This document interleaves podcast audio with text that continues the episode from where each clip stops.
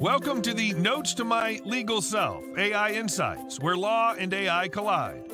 Get ready to level up your legal game with us. We've got career advice, cutting-edge developments, mind-blowing legal tech, and more. Know someone making waves in the legal AI world? Nominate them, or even nominate yourself. We love courageous souls. And don't forget, we want to hear from you too. Ask questions, drop comments. Let's build a community of legal superheroes. But here's the deal.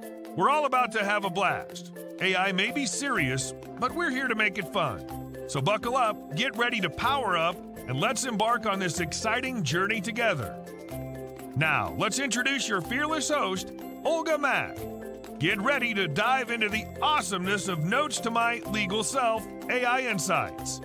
Let's go. Hello, everyone. Welcome to the Notes to My Legal Self, AI Insights. So excited to have this conversation. We recently had President Biden sign executive orders related to AI, and I have an expert for you who will discuss implications. Without further ado, Steven, welcome to the show. So excited to finally have this conversation with you. We now have a Me great too.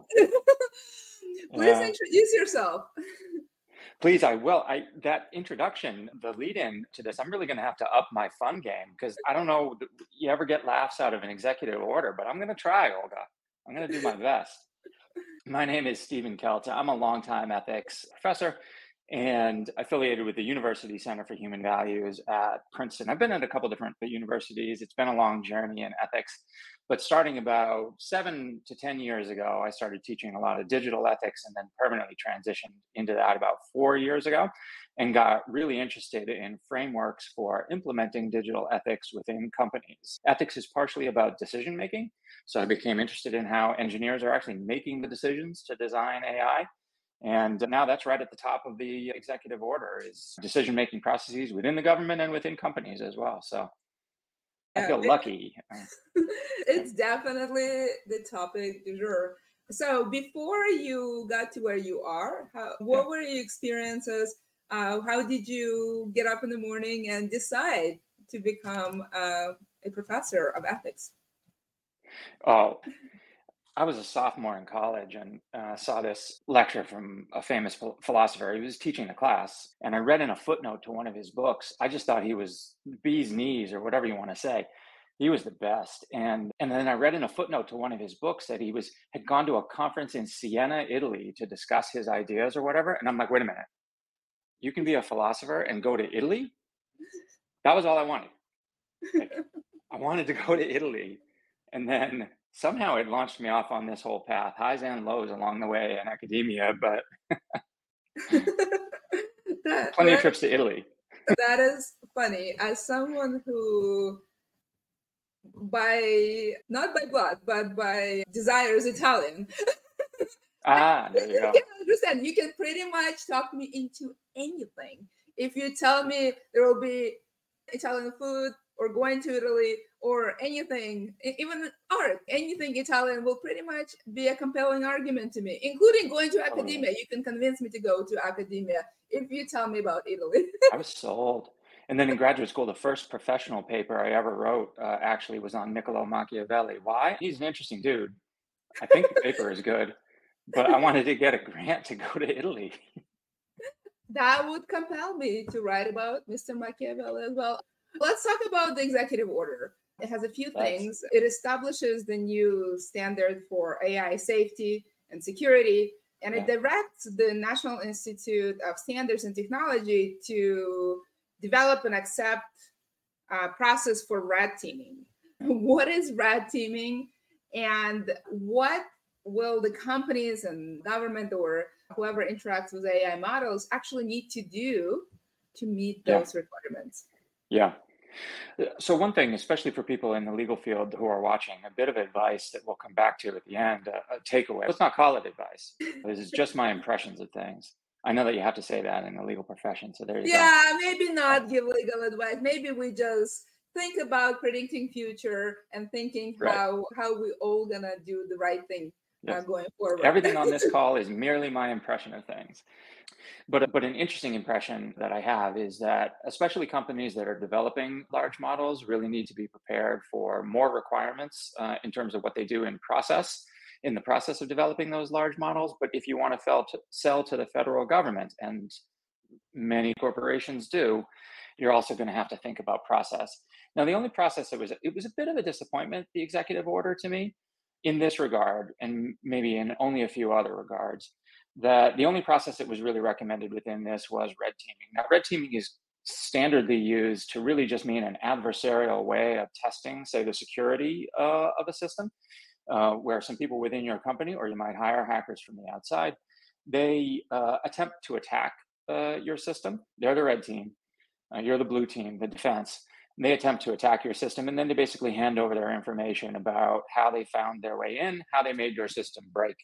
This was actually done. The White House has supported various different cybersecurity challenges. It was done at a conference called DEF CON, and I think it was Rumaan Chowdhury, formerly of Twitter, who led this group. I hope I'm getting that right.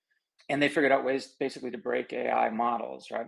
But I think when the executive order references red teaming, and the National Institute of Standards and Technology is supposed to establish these red teaming processes, I think they're meaning more by that. There are more processes that are, at least from Steven Kelts, recommended for your organization to engage in, a whole bunch of governance processes. So are those merely recommendations, or will the folks actually have to, I don't know, disclose practices, maybe account for them, maybe not necessarily give all output of red teaming because that's security risk, but maybe somehow share a score or timelines or anything that they even done it? Yeah, really good point there about you wouldn't have to share all the outputs of red teaming, because then you'd be giving the enemy the playbook, right? But at least a couple of types of companies are going to have to implement a series of procedures for safety testing and revealing at least the output of the safety testing right away. And some of them are the ones creating the big models, right? There's a compute standard that's stated 10 to the 26th flops, right? Which I just enjoy saying, so I did. These are going to be the next generation models. So your OpenAIs and et cetera are definitely going to have red teaming and other safety cross checks, like data checks, implemented. But if you're doing life science projects, it's probably also true, and you want either funding from the NSF or NIH, or you want to get approved by the FDA. You're probably going to have specific procedures in place and start documenting those. But then there's the big, I can't think of the word for it. It's not a red herring or whatever. It's an Easter egg inside the executive order. Easter egg in the executive order. I love that.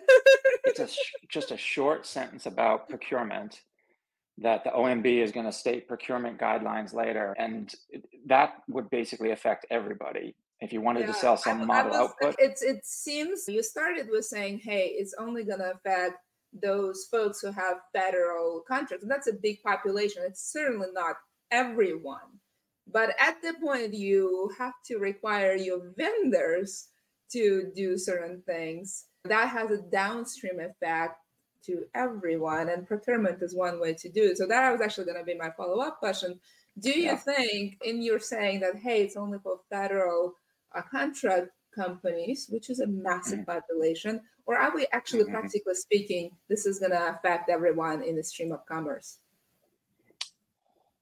I'm going to go with the latter. This is going to affect everyone in the stream of commerce because, for instance, I'm working with a startup right now that just has it notional that they would want to sell, that they would want to be picked up as a contractor by Medicaid, the VA down the line.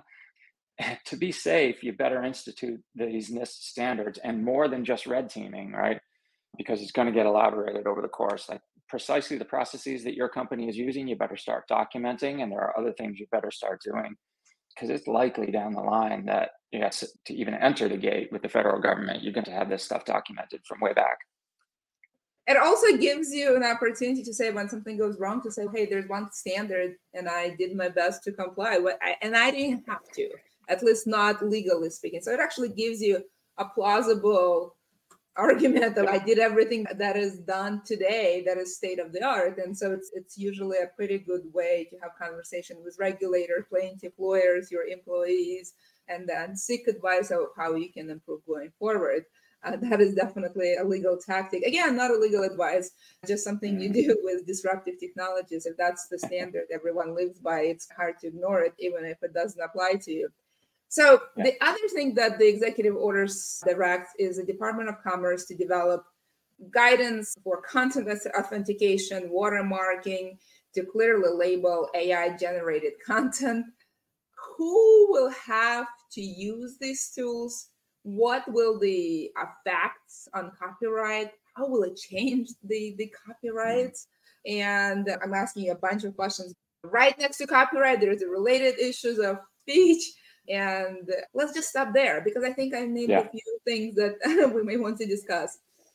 Yeah, for sure. And to keep this a fun podcast, it's, wait a minute, content authentication and copyright. I don't know if we can go in the fun direction with that part, but okay. So the executive order basically only mandates that for government communications. So things coming officially to you from the government.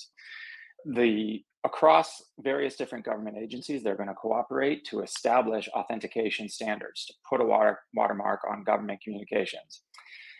But then the vice president said a few days later in London, or Bletchley House, I believe it was called, that actually like 27 nations are working together on these standards. And so I think this is a prelude to asking this of a lot of the companies that are now turning into content providers, right? And that, I do think, raises a lot of free speech and also Section 230 issues. And here's just an impression.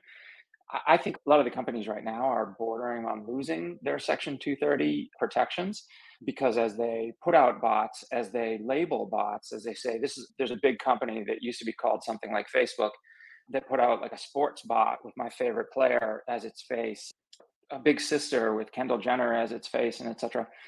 You're starting to look like a content provider at that point. You're starting to look like a publisher at that point. It's starting to look like you're standing behind these words. And there's going to have to be a new equilibrium about how Section 230 applies here, and watermarking and other safety and security features may end up being part of that equilibrium. Let me interrupt you for a second. You're referring to 230 of CDA, right? Just to want to make sure that Communications Decency Act. For those folks who may be new-ish to this, what is the implication of 230 protection and why it matters? Yeah. So Section 230 allows platforms like that one, FaceSpace or whatever it's called, to say we're not the publishers of the material on here, and so therefore we're not responsible for it in the ways that we might be, right? If it were to directly advocate violence or something like that. But by putting forth bots that are labeled as, say, a news bot or something like that, well, you might be running on the edge of no longer being seen as a platform and instead being the publisher of that information. You still get First Amendment protections, right? But you also have any responsibilities that come with speaking out there. Is that a good rundown of it, Olga? No, I think so. That's basically a good summary of what's known as a safe harbor for republishing somebody else's and following various things that you need to follow, to take down, to monitor, to all kinds of things, so that you do not have the same responsibilities as the publisher. I just wanted to make sure that everyone is aware of that, because we're very much squarely talking about copyright implication and then related implications of freedom of speech, and then various liabilities that you may or may not want to have as a publisher or non-publisher, depending where you stand with respect to your technology. It was a very hot contested issue in the beginning of internet. It took us a while to settle down on the process and protect the ISPs and stuff like that. It has not been widely debated in the last decade or so, I would say.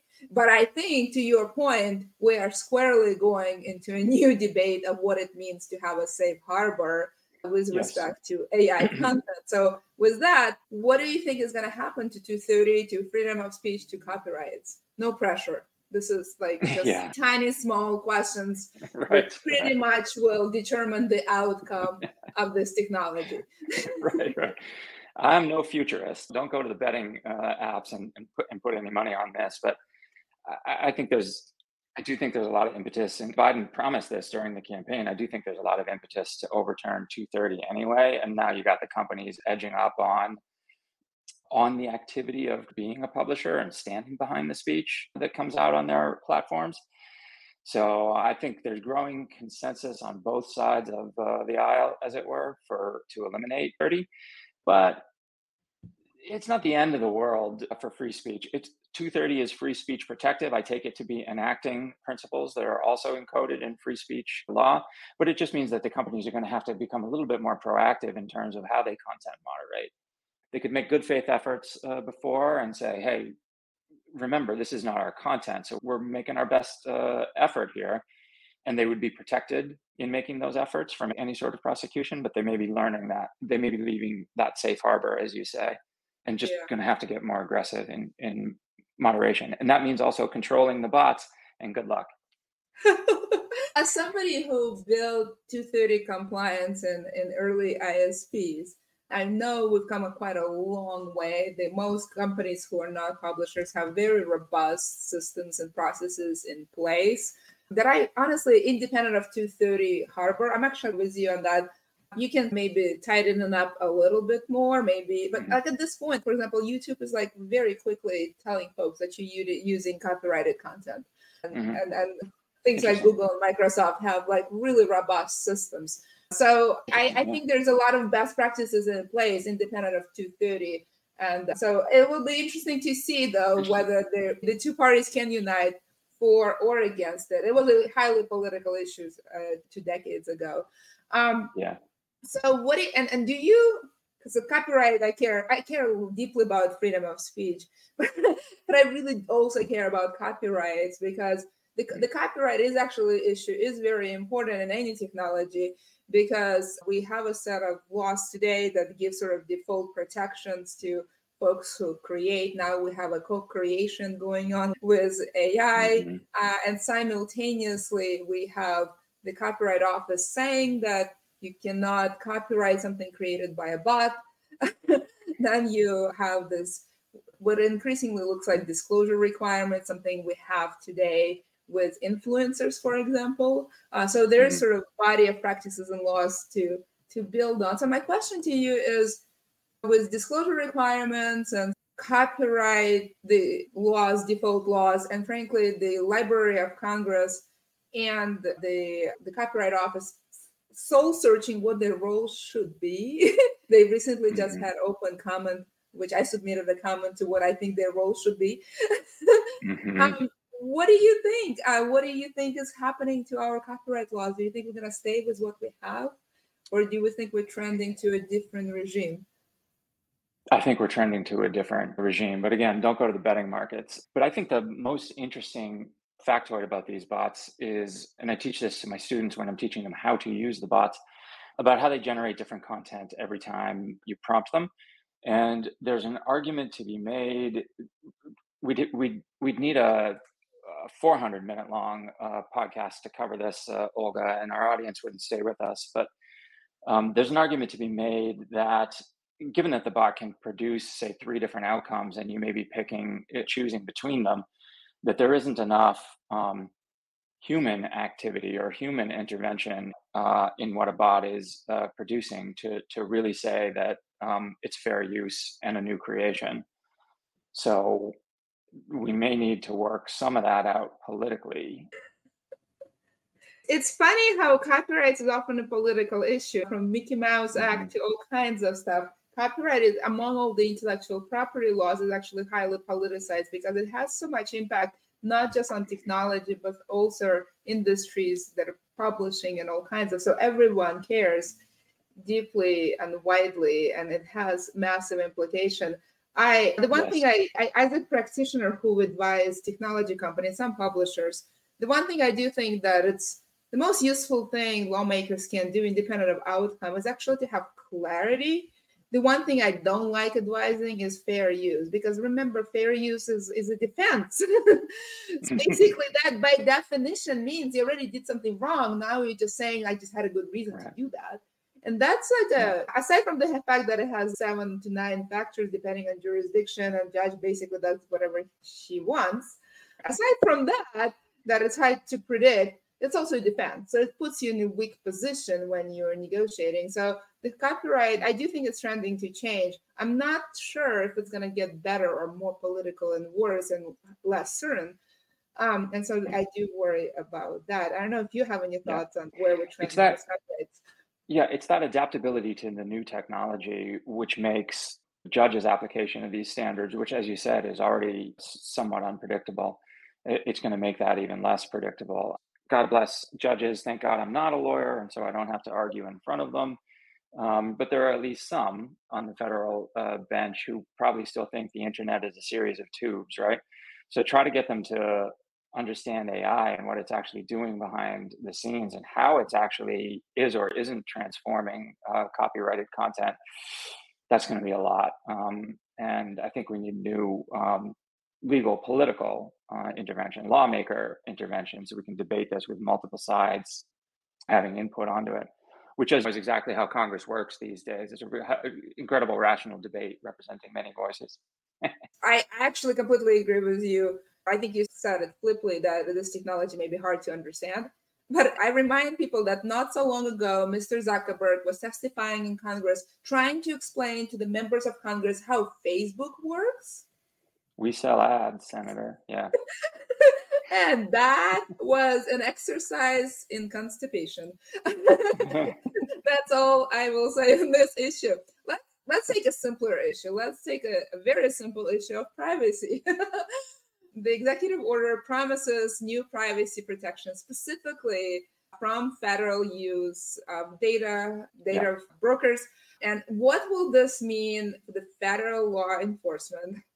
Can data from brokers be used in investigations without warrant? Let's kind of start with what it says and what we think the implications of this will be. This is a big issue and concern of mine, is especially law enforcement at every level, federal, state, and especially local, buying data from data brokers and using the third-party rule from whenever it was, 76, but using the third-party rule to shield themselves. Already in 2019, in Carpenter versus United States, the Supreme Court started to chip away a little bit at that third-party rule. But it's a huge concern of mine. And this is a sneaky part of the executive order and a part that made me smile, actually. There's this part that says that basically the federal government is not going to buy data from brokers anymore that uses personally identifiable data, which in this case is going to mean re-identifiable personal data. And again, maybe through procurement processes, they'll develop algorithmic checks to see what is in there in terms of personally identifiable data. And if you want to sell that data to the federal government, and a lot of people do, a lot of the third-party data brokers do, they're actually just saying you're going to have to clean it up in a lot of ways. And NIST is going to develop standards, and the other agencies are going to contribute to the development of those standards, and you're going to have cleaner data. And that's going to affect what data brokers do. I think huge downstream effects that may be good in terms of law enforcement, misuse of purchased data. This becomes a very big issue very quickly. So can data from brokers be used for investigations without a warrant? Currently, that's what's happening, right? And the Supreme Court has yet to hear. It would take a few years for a case to get through the courts. But currently, that's what's happening. Of particular effect with local Texas law enforcement, basically using data from data brokers to identify any patterns that look like, say, travel to an outside state for an abortion. So there's a ton of issues, and they have a lot of things for courts to sort out in that law, but the use of data is one of them.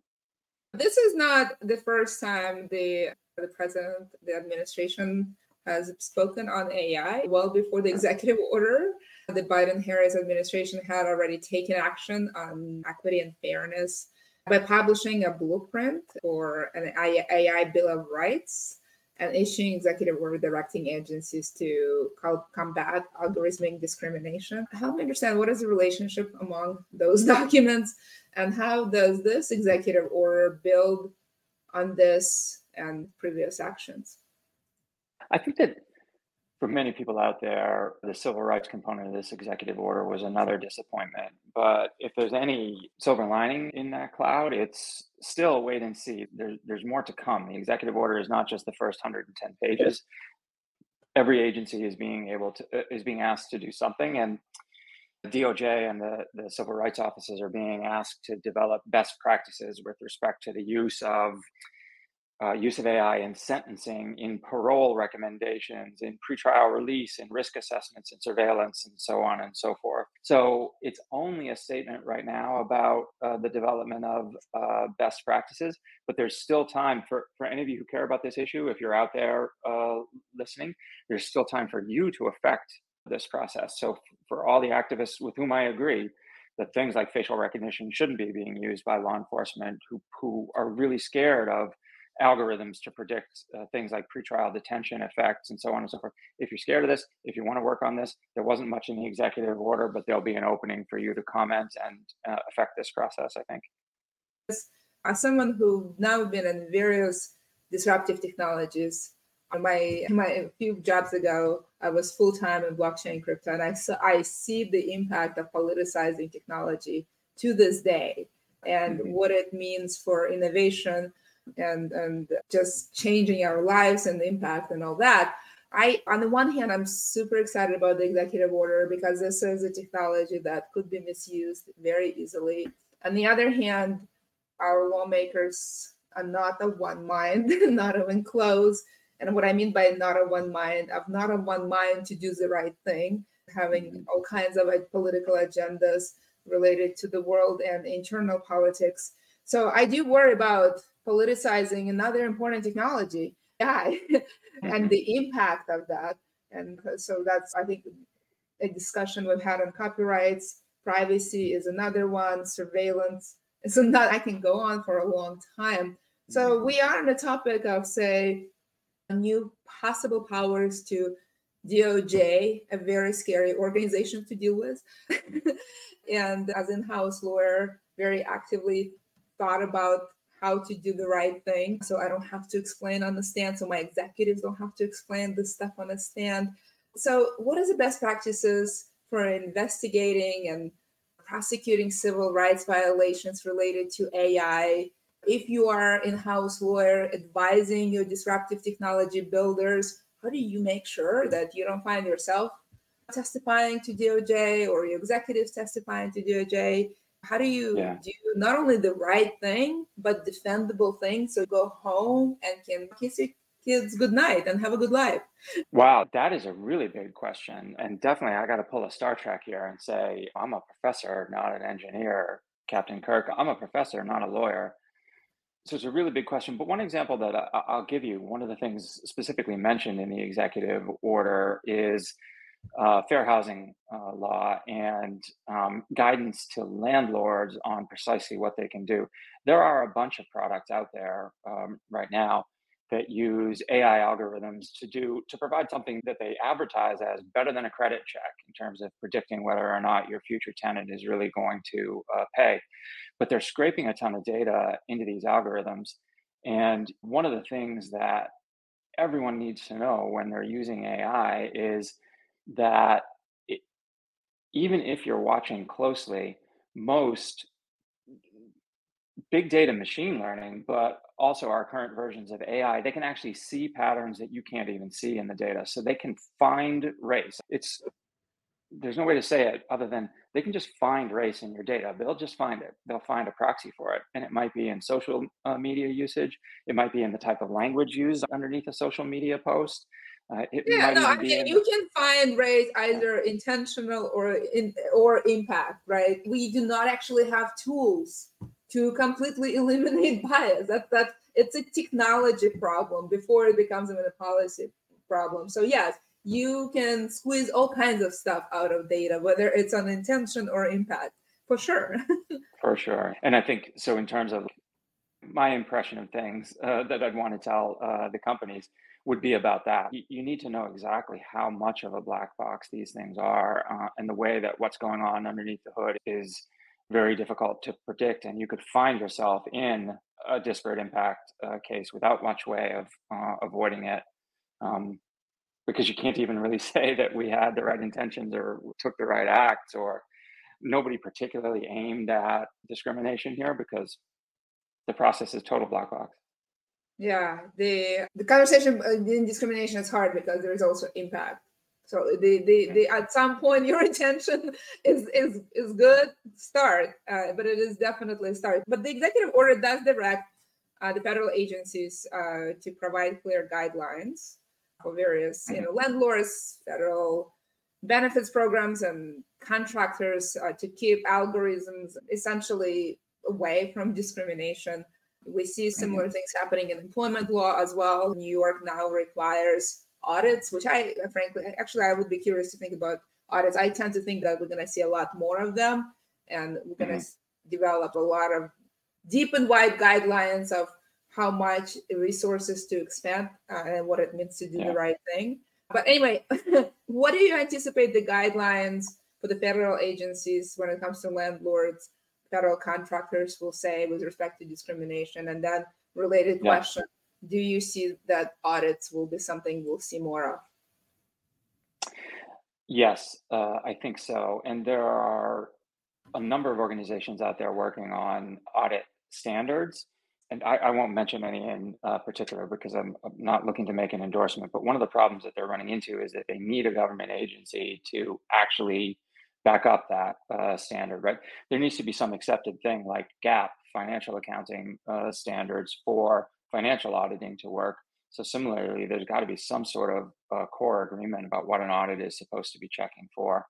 With respect to, say, guidance to landlords, one of the things I already mentioned there was that there may be guidance coming out of the government about how fair housing law applies to these black boxes, and it may have a chilling effect on the development of some technologies, and that may be a really good thing, right? But it's going to have a chilling effect. But that's another sneaky area of influence that this executive order is going to place over any currently regulated business. Finance, fair housing, medical information, et cetera, et cetera. It's a shadow looming over them, which may be good. We are coming to the end. Time flew by. I do want to talk about the small issue of competition, the issue of technology increasingly having antitrust issues has been predating AI. We, for the last few years, have been taking a stab at big tech. And some folks have made it a political campaign. I'm not taking a position on this issue, at least not today, but it is a big issue and there's valid arguments on both sides. What is the impact of this executive order on the competition? And then I guess I will ask you, this is where it's going. Something near and dear to my heart is the open source movement and all that stress problems. Another podcast entirely, Olga. The funny thing is I actually got into this technology stuff about 11 years ago. This is going to sound like a strange pathway, but about 11 years ago, I was teaching students about a little essay by John Locke, which was about pricing in fair markets. And I started looking at Amazon, these accusations about it. Amazon bots, Amazon pricing basically colluding with other pricing bots and so on and so forth. And then all of a sudden I was off on digital markets, right? So competition is one of the first places where I actually got into this, into thinking about tech. My perspective is regulation doesn't always harm competition. It can just set for fair competition. And really, in many ways, often it does.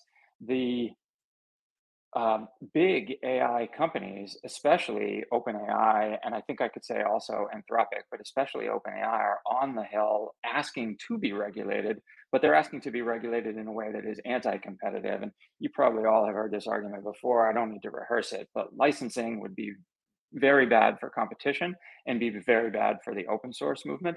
And so I'll just super quick say, I am for as much open sourcing of this stuff as we can for access to university researchers, but also for creativity of companies and production. I think licensing would chill open source development of this stuff. I think there are things in the AI executive order that also chill open source access to these models, right? So there are some things that are bad about it, but at least the National AI Research Resource is a good thing in the executive order, allowing more people access to what's going on under the hood of these models, pushing in the direction of more, I hope, eventually open source development, at least right now, open research. Yeah, what I will ask you is to actually talk a little bit more about that licensing, because this is a very broad term, and that while we all may understand what licensing means, in this context, it means something really specific. So I'll put you on the spot and ask you to define what sort of what's discussed so people understand. And then I'll make a second observation around open source is also a very wide term and captures a lot of stuff that really sometimes actually even not as open as you might think. And so when I see folks throw those terms around, as someone who is a practitioner in the art, like it's a completely different game depending on which license you pick. It will have massive implications for your code, your exit, your employees, your how you can make money. I get really worried when that term is thrown around loosely and not specifically referring to the license. I'm much more comfortable with the term that you, I think, used for academic research, for example. That's a very different term. I'm much more comfortable with it. But open source doesn't always mean free. And it actually could, in fact, create monopoly rights and extraction rights and perverse incentives to do wrong things. But that aside, in this context, what does licensing mean, and what is the impact on competition that you think that could be negative? Yeah, on the open source thing, it's so important. I hope that if we've got people sticking with us at this point in the hour, and you're interested in this issue, and you haven't thought about AI before, it's really complicated to think about what open source means with respect to AI. When that big company that used to be called Facebook put out Llama 2 open, I'll just use only that word, you had access to the weights, right? But that didn't mean you could actually adjust this model in any way and for any purpose or to suit it for your purposes, right? So it wasn't even, at that point, even moving in the direction of open source. But then to my surprise and pleasure, over the course of the summer, they moved towards providing more potential tools where developers could actually control Llama 2 and running it on their own corner of the cloud. So they moved more in the direction of open source, and I think that's good. But as you said, contested definitions of what open source really means. The licensing aspect of it would be licensing the actual developers themselves so that they demonstrate skills in the development. It might be audits, bias, cross-checks. Those might be part of the skills that they're required to have, but so that they demonstrate skills in the development of ML so that they're not developing dangerous models. But if you do that, then you're limiting competition. You're limiting people from entering into the marketplace, potential tinkerers who could take Llama 2 and actually retrain it, all right? Not just adjust its performance in small ways, but actually retrain it. And they could tinker with it and actually create something that's better, more beneficial for humanity, safer, less subject to cyber hacking type risks and so on and so forth. But that person can't be working on it in their spare time or in their basement or in their college dorm room. Because you'd have to have a license to be operating it. So that's the way in which it's anti-competitive. Is that helpful? Yeah, no, it is. We're definitely not going to get to the truth today.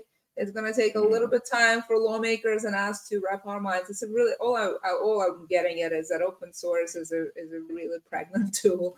There is so much in it. As somebody who had to deal with it for the last 2 decades, with or without AI, mostly without AI, I can tell you it's really complicated. AI does not make it simple. I can tell you that there's a related issue of personal liability to developers that is lurking right underneath, because you can use this tool for good and bad. And I've seen this issue in crypto quite a lot, because if you have access to whatever open source and you can do good with it, or you can equally likely do bad with it, how much of your personal well-being you're putting on the line, and should the company for which you work have experience impact on that. All of those are open issues, and we're not going to decide them today. But Steven, I want to download your expertise directly into my brain. Let's do another podcast. This one's going to be called Notes to Olga's Legal Self, but it's going to be me interviewing you to hear about that. Oh, I don't know. I am much more comfortable being the one who interviews, but I really thoroughly enjoyed this conversation. We covered a ton of ground, from copyrights to employment to Fair Housing Act to surveillance to open source to personal liability to all kinds of stuff. So if you took notes and it looks like a mumbo jumbo, I think we have accomplished our purpose. Steven, thank you so much. I thoroughly enjoyed this conversation.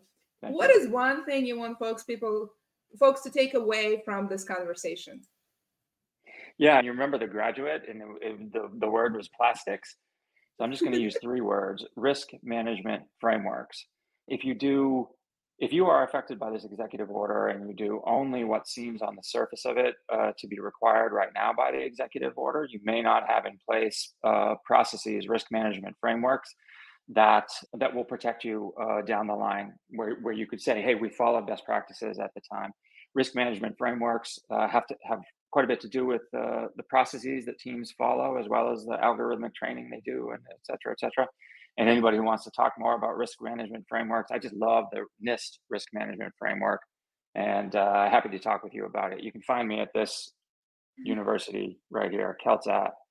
It's a great university, and NIST is very much emerging as a framework that folks are following. Mm-hmm. The good news, we've been able to perfect it for security and privacy in the last few decades. So the best news for AI is that we are not starting from scratch.